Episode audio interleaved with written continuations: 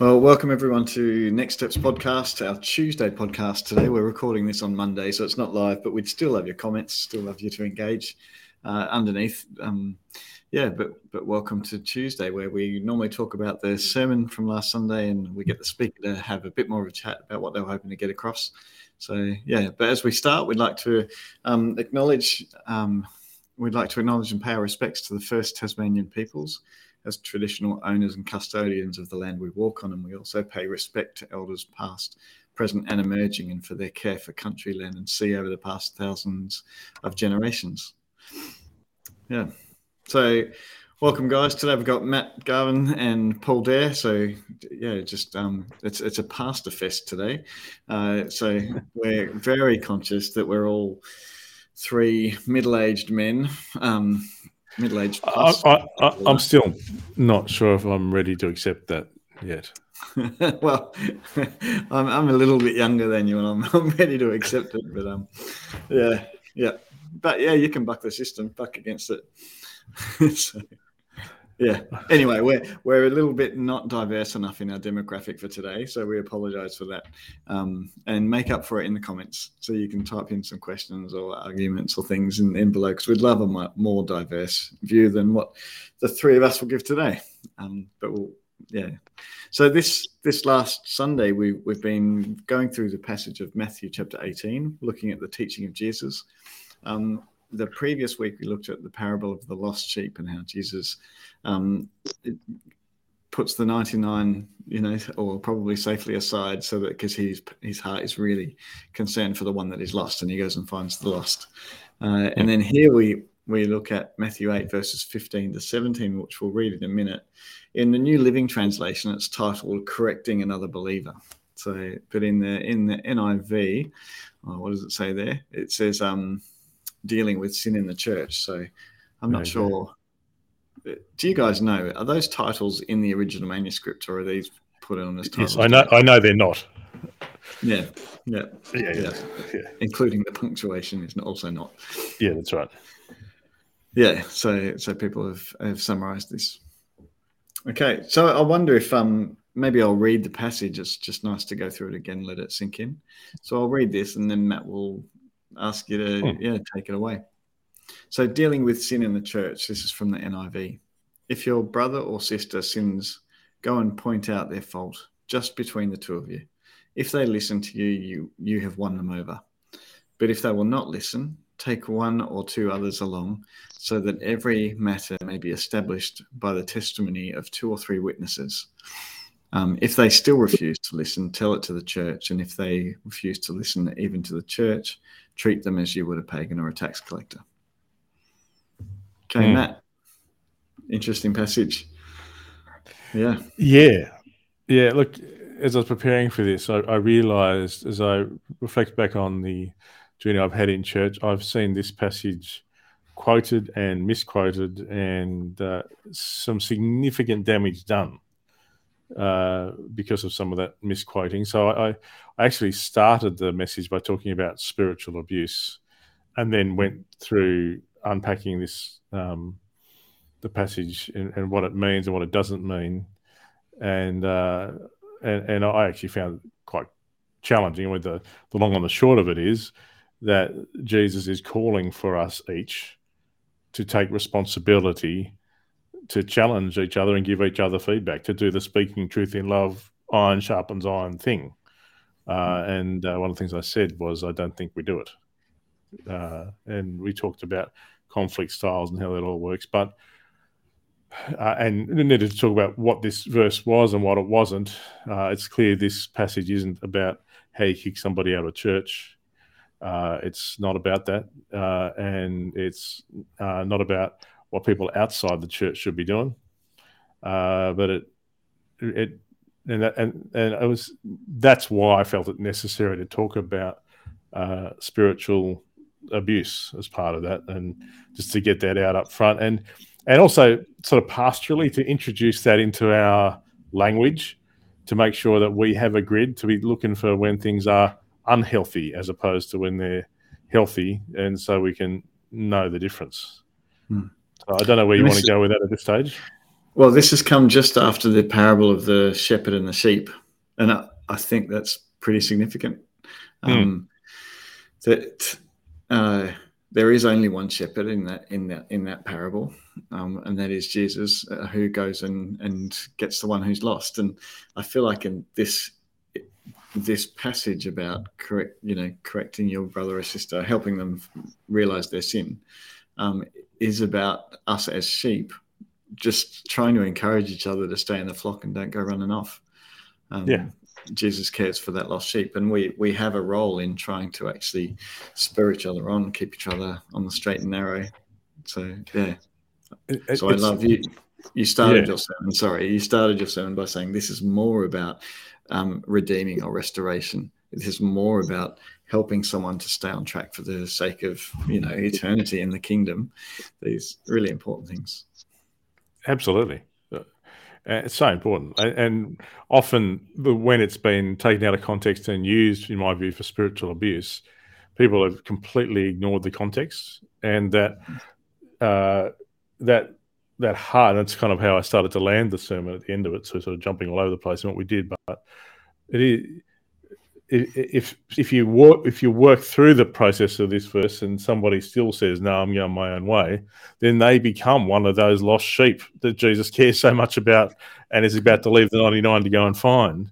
They're not they're not to be sources of uh, hatred or you know it's not it's really not about excommunication. You don't get a chance to not love them.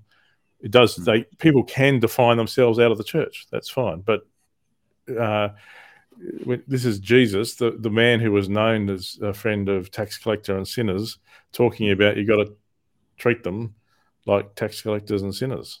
You know, so there's a whole other Yeah, love them back. whole la- layers there. Absolutely. Okay, well, should we jump in and talk about spiritual abuse? Uh, Matt, you created a 60 second short on this on Sunday that people might have seen on YouTube. Um, but Yeah, yeah, I- do you want I- walk us through? I did. Um, I feel like it was helpful just to have that the definition. I, I pinched it by I got from a guy called Scot McKnight who wrote an article in Christi- Christianity Today, uh, and he said spiritual abuse is a form of emotional and psychological abuse. Uh, it's characterized by a systematic pattern of coercive and controlling behavior in a religious context. Spiritual abuse can have a deeply damaging impact on those who experience it.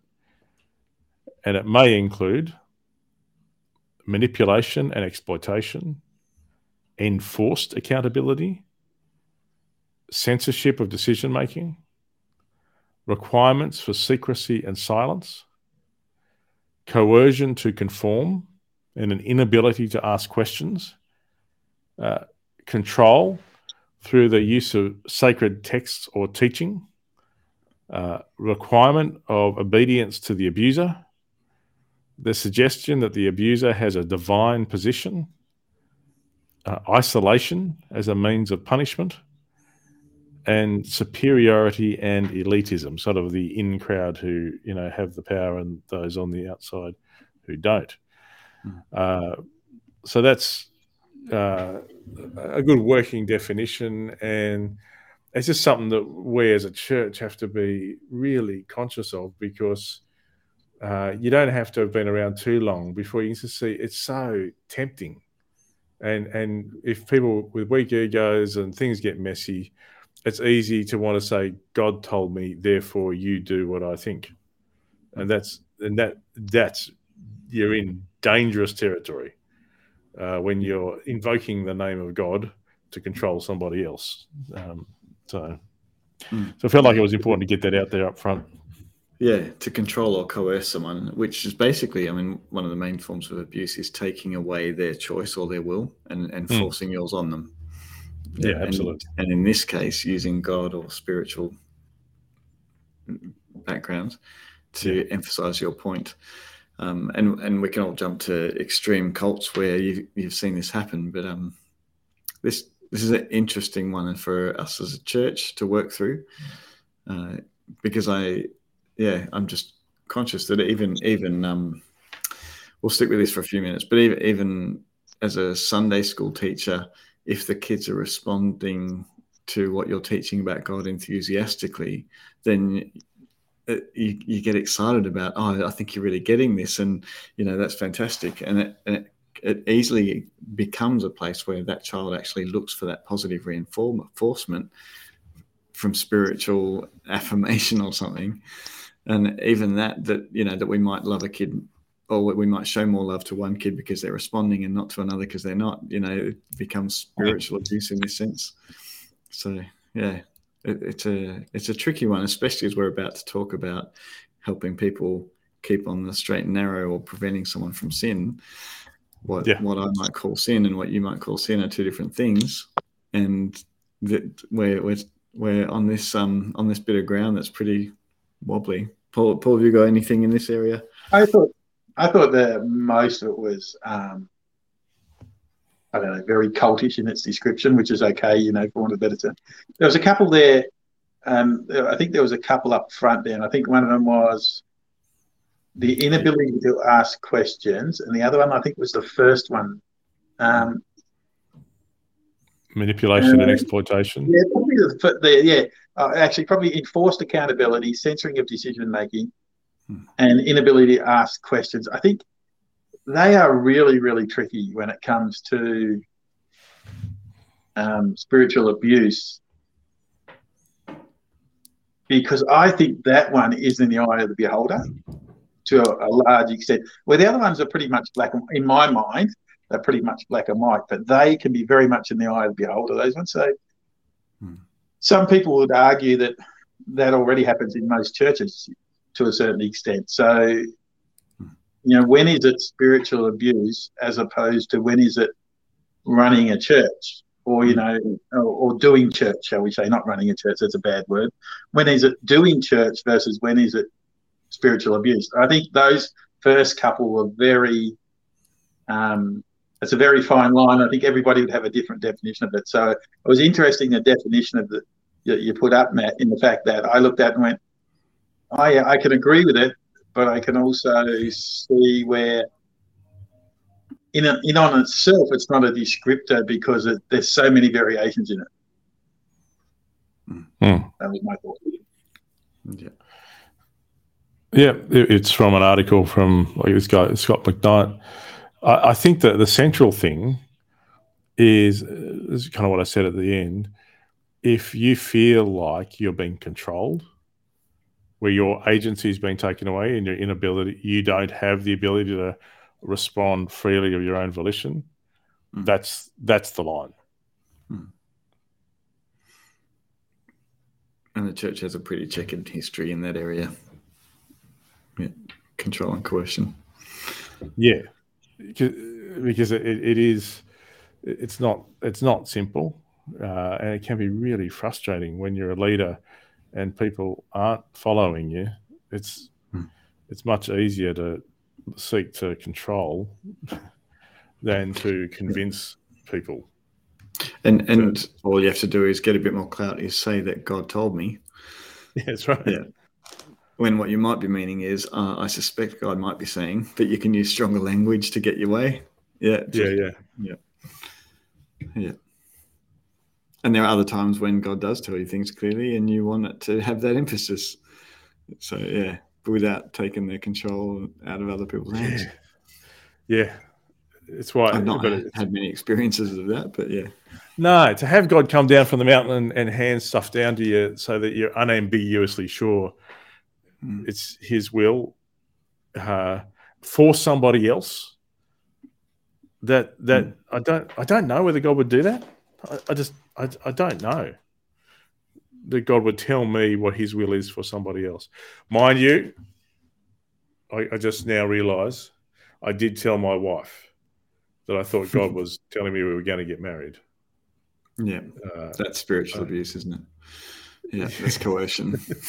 so, although she still had free will, she wouldn't have chosen without that. Yeah, no, she she she did have a free will to choose. I guess I didn't take that, and and, and in fact, that was how we started our relationship. And and it, looking back, it really wasn't the best way to start a relationship.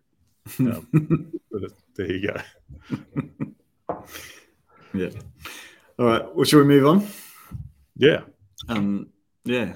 So, so dealing with sin in the church. I actually did like the New Living Translation title better. What I say that was, it was correcting another believer. Hmm. Um, right. So here we go. If another believer sins, or Matt, you said you mentioned that some manuscripts say sin against you. What's the difference between those two bit two bits? Uh, yeah, well, uh, the, apparently the, the historic manuscripts are rather evenly divided divided between those two, but that the the weight, the consensus weight, and and probably the earliest manuscripts don't have the against you on it. They just say if a brother and or sister uh, sins, you go and uh, talk to them, and so obviously. Uh, it, it, takes it from being a, a, you know if you feel personally affronted or personally challenged to to actually putting the weight the pastoral weight for your brothers and sisters generally on your shoulders as opposed to fixing up something a, a you know a, a bee that's in your bonnet so so that's um that's quite a significant difference uh, and it really is uh, a fairly marked um, I, I, I, was saying, I, I think this is uh, this is a direct teaching of Jesus that we markedly avoid. Uh, that that and uh, people we often talk about what is our vision for the church. We start we started this whole journey by saying uh, that Jesus has a fairly clear vision for the church, and that the church would be one. Uh, and we said that these are all the things that we get in the road of it. Uh, we put that word cloud up. Uh, and for those who are listening, the word cloud includes things like uh, personalities, egos, differences, pride, opinions, greed, selfishness. And uh, I remember saying that Matthew 18 contains the antidote for all that stuff. And one of the core antidotes is that we speak the truth in love. Uh, and as we do, we grow up. Uh, but that's um, that's that's challenging. Uh, it was also true. I also wanted to make clear this is one of the other things. I often heard Matthew 18 used as a as a standard way for dealing with conflict. It was never intended to be that. It, it uh, in the church, the standard way for dealing with conflict, if, if someone is annoying you, the, I think the template is 1 Corinthians 13.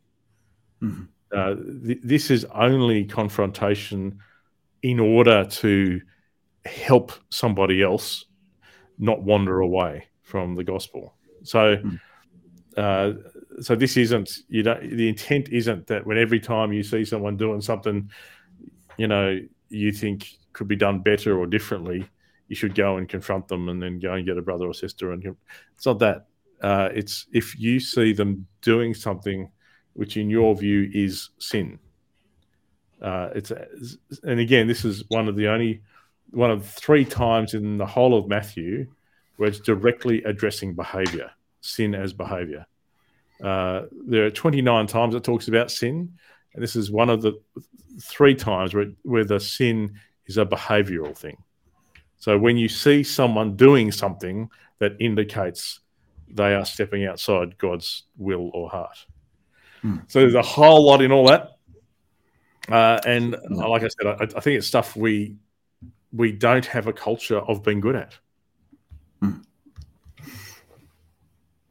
Yeah, so there's a couple of interesting bits in there, which which I had at the top of my tongue a minute ago, but now aren't there.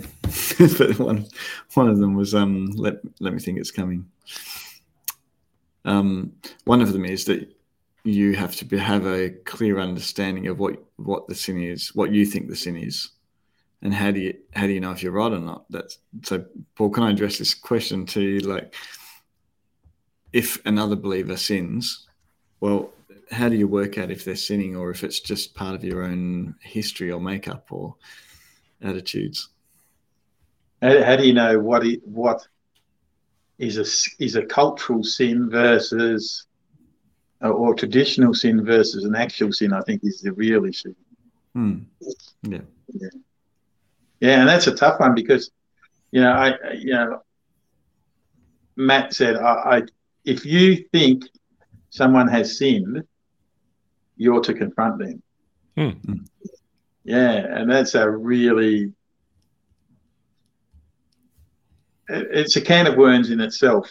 In the fact that we all have, you know most of us admit it, we all have ideas of what a a bad sin and a good sin is, and this is where it gets really, really tricky. You know, because um, what I mean by good sin is there's sins that you go, oh, you know, I was doing 60 in a 50 zone, or, you know, like that type of sin where people go, oh, well.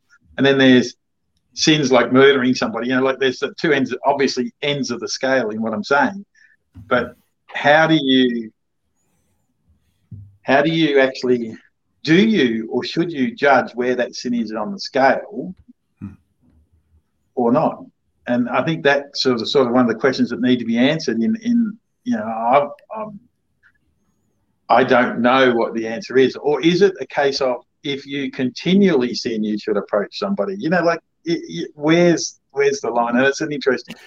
But Question. it wasn't said. It's not said that way. It's not present continuous. It, it's uh, just it seems to be uh, if you see an action, uh, and uh, it does seem to be uh, if you see someone sitting. And this is where I don't think it is um, looking for the little, like uh, waiting just for the big ones. I think this is where the church has got this one wrong, this section wrong.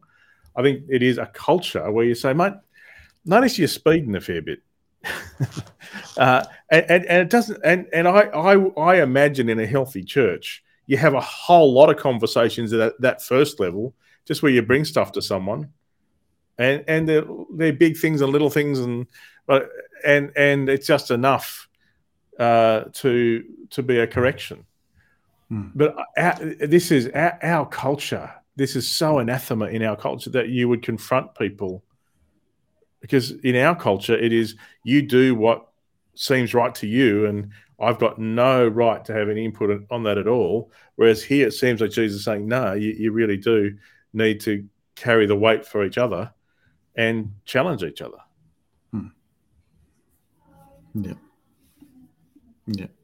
You use the phrase as well on Sunday of um, that we we sin because we are sinners. We're not sinners because we sin, and so the the sin behavior that comes out is because from the inside we ha- we have sin right to the core.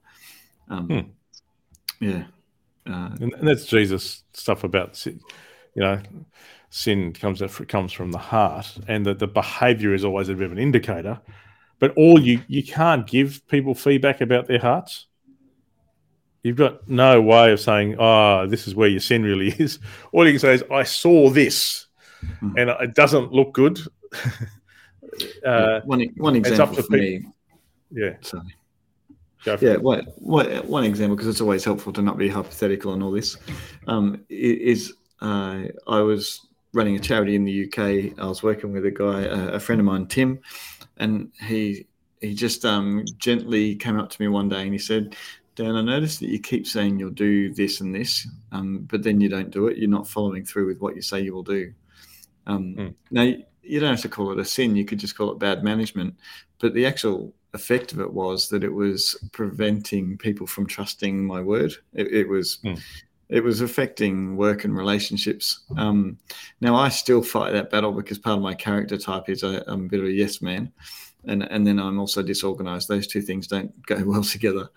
Um, but but uh, for for him to be able to take me aside and say, look, I just noticed you keep saying that you would do this and then you don't do it, and when you do that, this is how it makes me feel, or that you know, and and that that was a, a re- I'd call that a rebuke. Um, and it was someone trying to help me to actually stay on the path for the sake of the kingdom and for the sake of others around. The the goal was quite clearly the kingdom because I was doing mission work, uh, and and he saw that as a goal and he wanted me to walk in that way. And Mm. so that was that was a really helpful example of this, Matt. You you said a, you said a couple of times um, yesterday and today that as a church we're not doing this. We, we that's just not quite that black and white. Um, but uh, but I'm I'm conscious that this could become more a norm in our culture, that we actually Mm. keep sharpening each other and spurring each other on. Um, yeah, but we talk about giving feedback sometimes as well. Does that relate to this passage? Yeah, yeah, I think it does.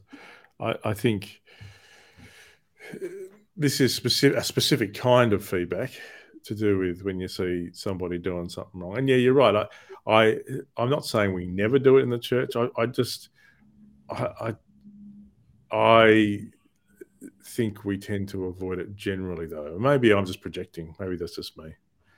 Uh, but well, see, I think you do it a fair bit as well because I've seen you doing it. Yeah, so uh, yeah, that's interesting as well. But in our individualist society, we're a bit more like um, in the Bible back at the time of before Noah, before Noah's flood. It actually the the main sin of the people that's listed is that everyone did what was right in their own eyes. Yes, and I think I think in our individualist society, what right have I got to tell you that what you're doing isn't right? Um, yeah, and, and that is that is an Aussie cultural thing. I actually think it comes back to what we were talking about two weeks ago or three weeks ago community. Mm-hmm. And I think,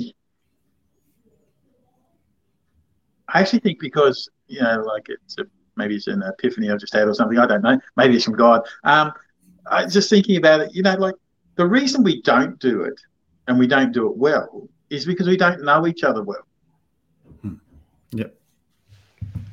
And why don't we know each other well? Is because we don't do community well. Hmm. So I think until we do community well, I don't think the next bit will happen because it is, it's almost like we're strangers trying to correct each other rather than doing it from a loving community or brother and sister type thing. And I think that's probably the, the, the crux of the matter, not so much the fact that it's an anthema to, to modern society or anything like that. It's just the fact that we, we aren't brother and sister, mm. Or brothers in this case, just brothers. But you know, we aren't we aren't family enough. Yeah. So I, I think, I actually think it comes back to the fact that we don't do community well as a church because we don't go to community well. We don't do the next phase well, which is mm. correcting. Mm. Mm.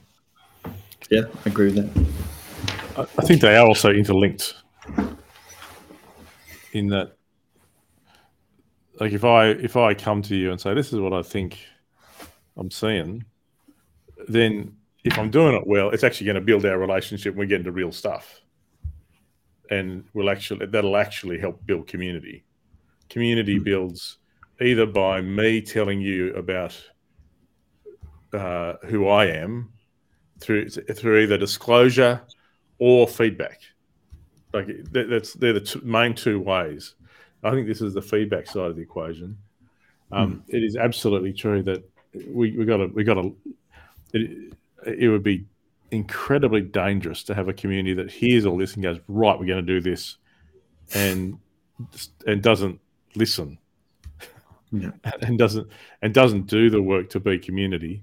All of a sudden, everybody's danger in danger of being sniped at with all that without people actually understanding what life is like for them. But I, like I do think, mm. yeah, I think they're related. I like yeah. what Paul was saying of this uh, choosing to be committed to each other uh, in hmm. community, mm. to to love yep. and serve, committed to each other to be able to give some of this. Because I, I think Matt, um, um, from a senior pastor point of view, it's probably a bit different than from a congregational point of view, is because you're known by everybody, and you probably see more of everybody in some ways than most other people do. So you have you do have a connection. So from your point of view, it's probably not as obvious from where I'm sort of standing in some ways as an outsider looking in to the community. Um, hmm. And so for me, that that's what I see. So hmm. I see the fact that we're not community. So because we're not, well, we're not a good community, like we want to be. Hmm.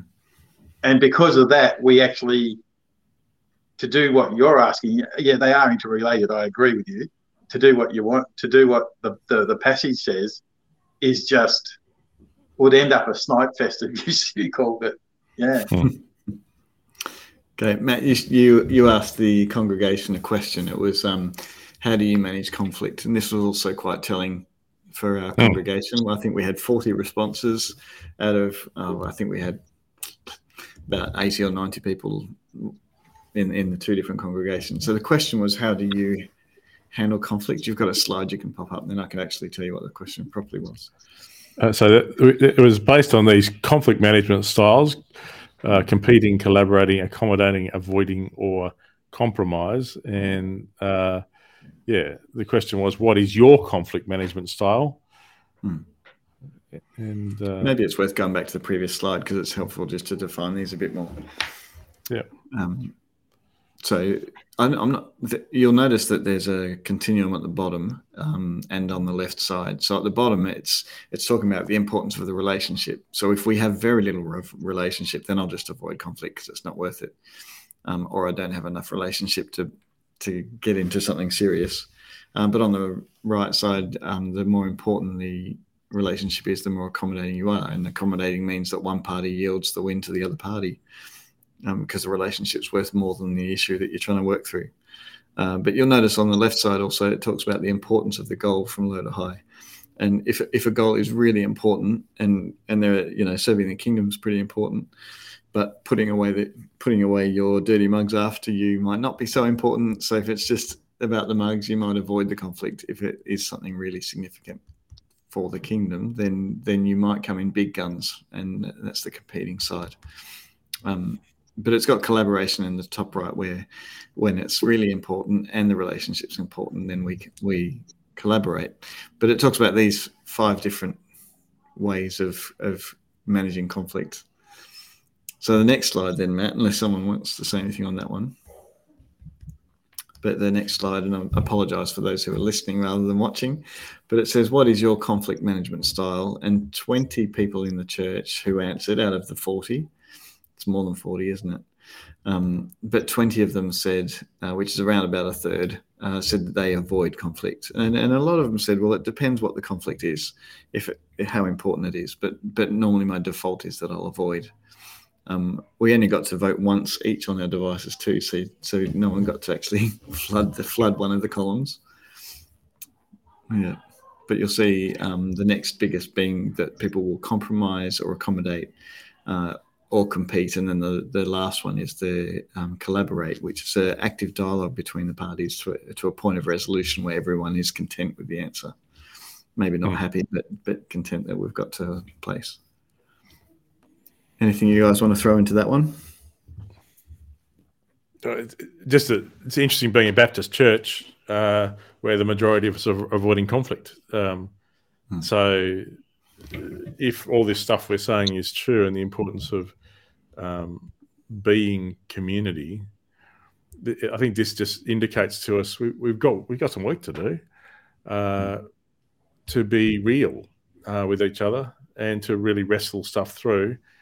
Uh, and and for me, this this is a core core stuff. Jesus is uh, really only calling us into conflict in this one instance when it's for the sake of another person. Uh, I think we go into conflict for all the wrong reasons normally. Uh, but uh, yeah, it, it, does feel like uh, th- that that that was useful feedback. To say, okay, uh, more than a more than a third, probably close to a half of our people would either uh, avoid it completely or cede the ground to the other person and uh, I forget the name of it, but accommodate. Yeah, accommodate. Mm-hmm. So that, yeah, that's that, that was challenging. I think it would be interesting though if you re- redid that survey with two questions like there's a church split about to happen. What would you try and do to, to you know, what's your response then? It'd be mm-hmm. interesting to see what the answer would be, as opposed to uh, the toilet roll only gets changed once a month. You know, like it'd, it'd, be interesting to see whether there'd be like if it was something like Dan was saying that um, you know something trivial, most people would go avoid. Hmm. But if it was something like a church split or you know a major conflict, people would want to collaborate, or they'd definitely be either up high in the um, compete box or the what was the bottom box? I forgot what that one was called. Mm. Um, yeah, yeah. So they'd be on the edge somewhere. So I, I just actually think that's really interesting. And I hadn't thought about it because it is so contextually your response. And hmm. it's a bit like when you do personality surveys, it depends on whether you're doing it as a work person or as a home person. You can get different answers. And I think I think looking at that now, it is you could use the data to say stuff, but I think also the data is is nefarious in some ways because it wasn't based around a question in particular, you know, like a response hmm. to a particular. The, the, re- the, research behind the thing is that most of us have a home base for all conflict, like a standard way of responding to conflict. Uh, and in framing the question, what I ask people to do is think about a stressful situation or a stressful kind of conflict, not just a, a light one, but a, a, significant one. So, so yeah, you might get a different answer if you have a specific uh, instance in mind. But the, apparently, the research indicates that for most of us, we have we have a stand like a, a default. Hmm. Uh, um, yeah, yeah, yeah. Yeah, yeah, and, and, then, and then we have to fight past that de- default reaction to That's actually right. choose choose our action. I, I don't think I, I, listened to it, uh, but I don't think I understood the. I didn't understand you're asking for a stressful situation question, and from yeah. the feedback Dan just gave me, I don't think many people did. That's all I was trying to get to. So, hmm. I, yeah. yeah. Yeah, that's fair. Not an official survey. We'll call it that. No, it's, it's, it's, yes, it's it's not valid scientific data. It's just a. yeah. But it, it is a it's a good indication and, and just gets us thinking about for us, for me, for for you, for all of us, what what's our default and what does that mean when it comes to this thing that Jesus is asking us to do? I think if it's a sorry, I'm just gonna. I think if it's a uh, survey based upon one's immediate reaction, I actually think it's a very good survey for the church, is because avoid, in some ways, is just that grace thing being, it, it, you know, expand extended, isn't it? In most cases, you go, oh, I don't like you said, I don't agree with it, but is it worth fighting over? Is it worth a war over? No, I'll just avoid it. So I think that's that's a, actually a good grace response in that case. Can be, yeah, yeah. Yeah. Anyway, we can, can we disagree, Matt. yeah, or it can be just avoidance. Okay, coming back to this passage then. So, so it, we come at this first one. So, if if another believer sins or sins against you, and they're, and they're two different ways of, of looking at it, uh, then it says go privately and point out the offence. What's the value of going privately and pointing out the offence? What I love about this whole approach from Jesus is the minimum number of people necessary need to know about this. Hmm. Uh, because it is all about the, the person and not about you and your frustrations. Uh, Hmm. it's about what is going to help the person. Uh, and so, uh, if what you're talking about is somebody making choices that are taking them away from God, uh, then tell, talking to anybody but the person is gossip. And then somebody else needs to be talking to you uh, because you are sinning. Uh, but Yeah. yeah, so that so so it's a it's right the way through. It is clearly a restorative process aimed at the person and not aimed at you know alleviating people's discomfort or frustration. Yeah. So I'll often want to give someone feedback because they annoy me or because I'm not getting my way or because and and so I'll, I'll often have my own emotions really tainting the way I go go and talk to that person. So Yeah. I'll, I'll want to fix them so that I feel better or so that I get less annoyed. And and that's a real battle to work through. And and I like in this passage I would always encourage someone why don't you go and journal about this write down what you think their perspective might be why are they choosing this behavior or where's this behavior coming from possibly have a guess um, and, and so Matt, Matt, you said talking to someone else might be gossip. There, there are times when it's actually good to go and talk to someone else about the situation. Say, how do I give this feedback? As long as it's growth promoting for the individual that you're going to talk to. I, I don't want to come out of my own frustration and blast this person. So, can I just talk to you about what I think the issue is and see if we can work it out a bit more, and then I'll go and talk to them. But, but you're right. The other stuff is just gossip and go in their back. I, I like the old fish and chip shop sort of sign that I've seen in a few places. If you if you love our food, tell everyone, and if you don't, come and talk to us quietly, and uh, and Yeah. let us fix it. So I, I, I love that thing of respecting. It's, res- it's respecting the human in this. Hmm. Mm. Yeah. I, I just think um, when you go to talk to somebody, it should be on the basis of trying to understand where they're coming from first. Yeah. And I think if you do it under that, like, don't go there with any of your preconceptions. That's the thing you have to leave at your door. Listen to their story, Mm. and then see if you still really struggle with it, or, or, or how you're struggling with it, or if you still, if it is still a sin, then you can actually tell it in a context. I think is the big thing, and that's where it comes back to community. You've got to know the person, unless you sit down and listen. And Matt said, you know, you've got to do it in love, like you know, one Corinthians. You've got to do all that, and I think it, I think it does work. Mm. But it's not just you telling them about a sin. It's you listening to their story and then telling them that I really that you really struggled as God. Have you looked at this or something like that?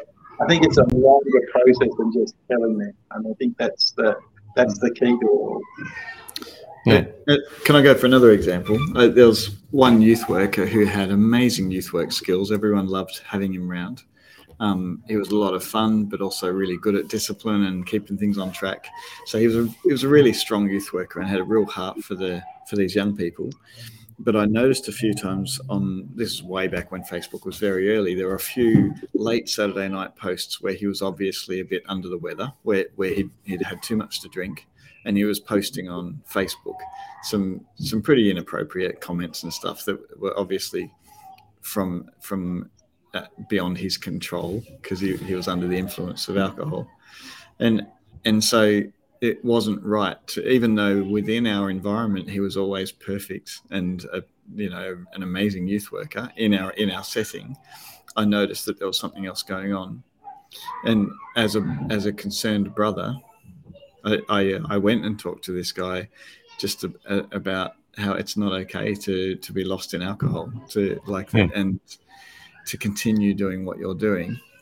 Um, and we talked about the reasons why it was important that he was a positive role model uh, we didn't just talk about hiding his behavior with alcohol but actually what's going on for you why are you seeking it and so we actually worked through a fair bit of journey.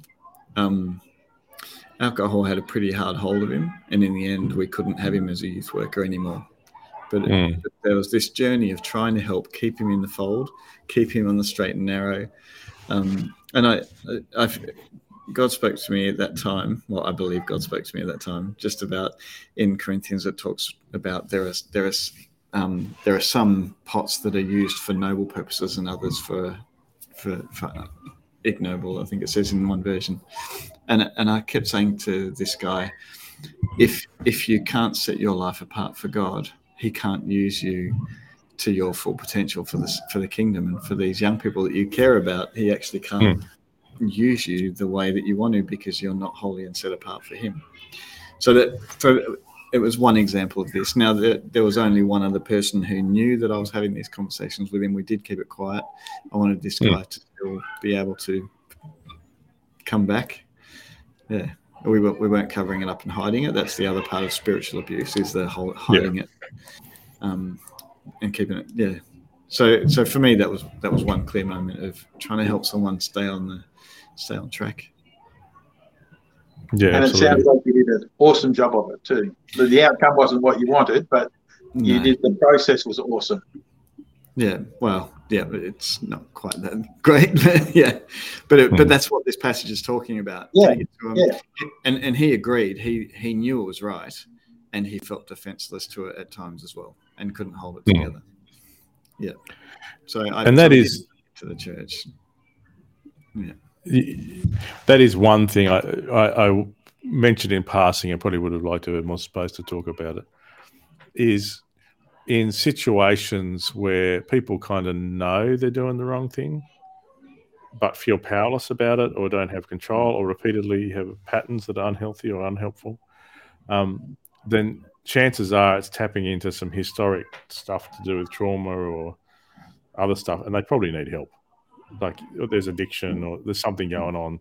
And we need to we need to find ways of standing with people not just writing them off but to stand and make sure they get the help they want if they want it. Yeah. um it's part of the challenge of all this stuff. And my experience has been that when you call out the behavior that they've been struggling with, they're actually, oh, finally someone I can talk to about this because it's been really an issue Hmm. for me, and it just opens up. Yeah. Yeah, absolutely. All right. So when they we, we need to finish soon, but but it, the, this passage then goes on. Okay, so they don't listen to you. They say basically get stuffed. No, I'm I'm all right. What what right have you got to pry into my life, um, or something like that? And then Hmm. Yeah, and then so you take a couple of people back and you say, well, here's what we've seen. Is this true? You try and get down to it. Again, this is not about control and getting justice, but about helping the person find their way Hmm. through it. Yeah. So I love coming out of the passage from that.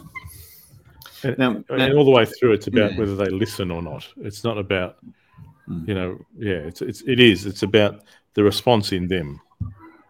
Yeah, yeah. And then I think the last part of this is that that we should explain is if the person still refuses to listen, um, take your case to the church, and then if he or she won't accept the church's decision, treat that person as a pagan or a corrupt tax collector. Hmm. What's what does that bit mean? Well, there's two things about it. One is you need to understand this last bit. So, so telling it to the church is not a church service necessarily. It, uh, the example we have in uh, the New Testament is the, the Jerusalem Council and the, the church really wrestling through. Okay, what do we do with this stuff together? Um, uh, but and, and it's not you're not telling it to the church in order to shame or punish somebody you're telling it to the church in order to convince them. And so, and they're saying, and if they still won't listen to the church, treat them as a, a pagan or a tax collector. That that treat them as you would a pagan or a tax collector. That instruction isn't given to the church. That instruction is given to the person who started this by going to them, to the person who took the first initiative to restore. This is not a warrant for a church to excommunicate somebody. This is not a. It is saying how the person who takes the first initiative is to treat them. And what does it mean to treat someone as a pagan or a tax, tax collector? Well, it, you treat them like Jesus treated tax collectors. You love them. They, all the way through, what is their agency is respected in this. You, that, their choice doesn't get taken away from them. They get to choose to leave. Uh, and the response, and and at that point, they're choosing to leave the church. Uh, but the church, and, and particularly the, the person who had this initial response, is not to write them off, but to to reach out to them, stay in relationship, as, as, and and to and it is not to say they can't come back, but it is to be a response of love, but also a recognition that uh, they are making a choice that to to change the nature of their relationship at that point. But it's their choice, not the church's choice. Mm. Is, is is what is is what is clear, and the, the text isn't actually directed to the church. There's other other verses that seem to indicate something more like excommunication in Corinthians and other places, um, but but this is not. This is a text that's often used for excommunication, and it's not for that. It, it, it, Jesus isn't teaching excommunication in this, uh, and it's clear uh, that what that person becomes is somebody who has wandered away. And only a couple of verses earlier, in verse 12, Jesus has talked about somebody who wanders away and his attitude to somebody who wanders away. He loves them and is ready to leave the 99 to go and find them. And so it's been criminal, in my view, the way that people have used this passage to write people off. You don't get to be a follower of Jesus and write people off.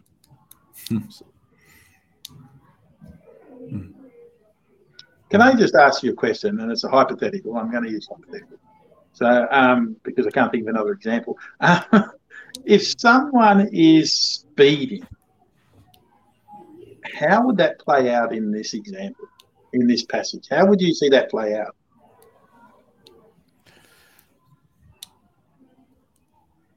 Uh, Where, where they go, oh, where they go, oh, mate, it's only 5K over the, or it's only 10K over the, how would that play out? So they're not, they're speeding, but, you know, within reasons, for of a better term. How would you, how would you Well- see that playing? Well, my guess is there's a reason behind it all, uh, and there's a journey. Like this is this is clearly something that happens over a period of time.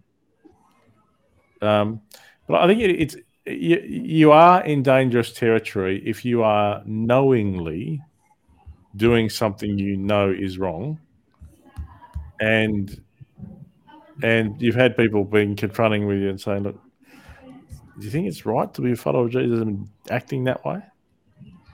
Like, I yeah, I, I'd be surprised if uh, speeding got there, but it may it it may be indicating something else that's going on in your heart if it's speeding. Like there may be something else. Like is speed is, it really truly necessary to speed? Is the question. Now, part of the challenge is most of us don't really stop and think about it. We just this is the whole point of this stuff.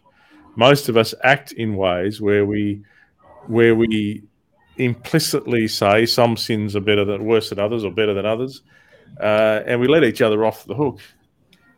Um, and and and and uh, I think Ephesians would indicate that'd be partially the reason we're, but we're a lot of immature Christians.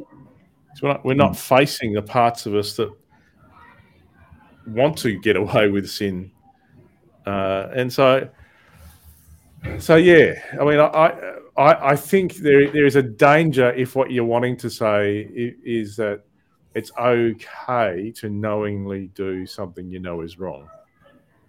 I think that that that I think that is dangerous territory.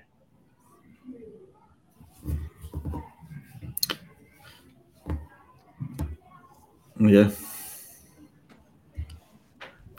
Yeah. Oh, Well, um, we'll, we'll finish up.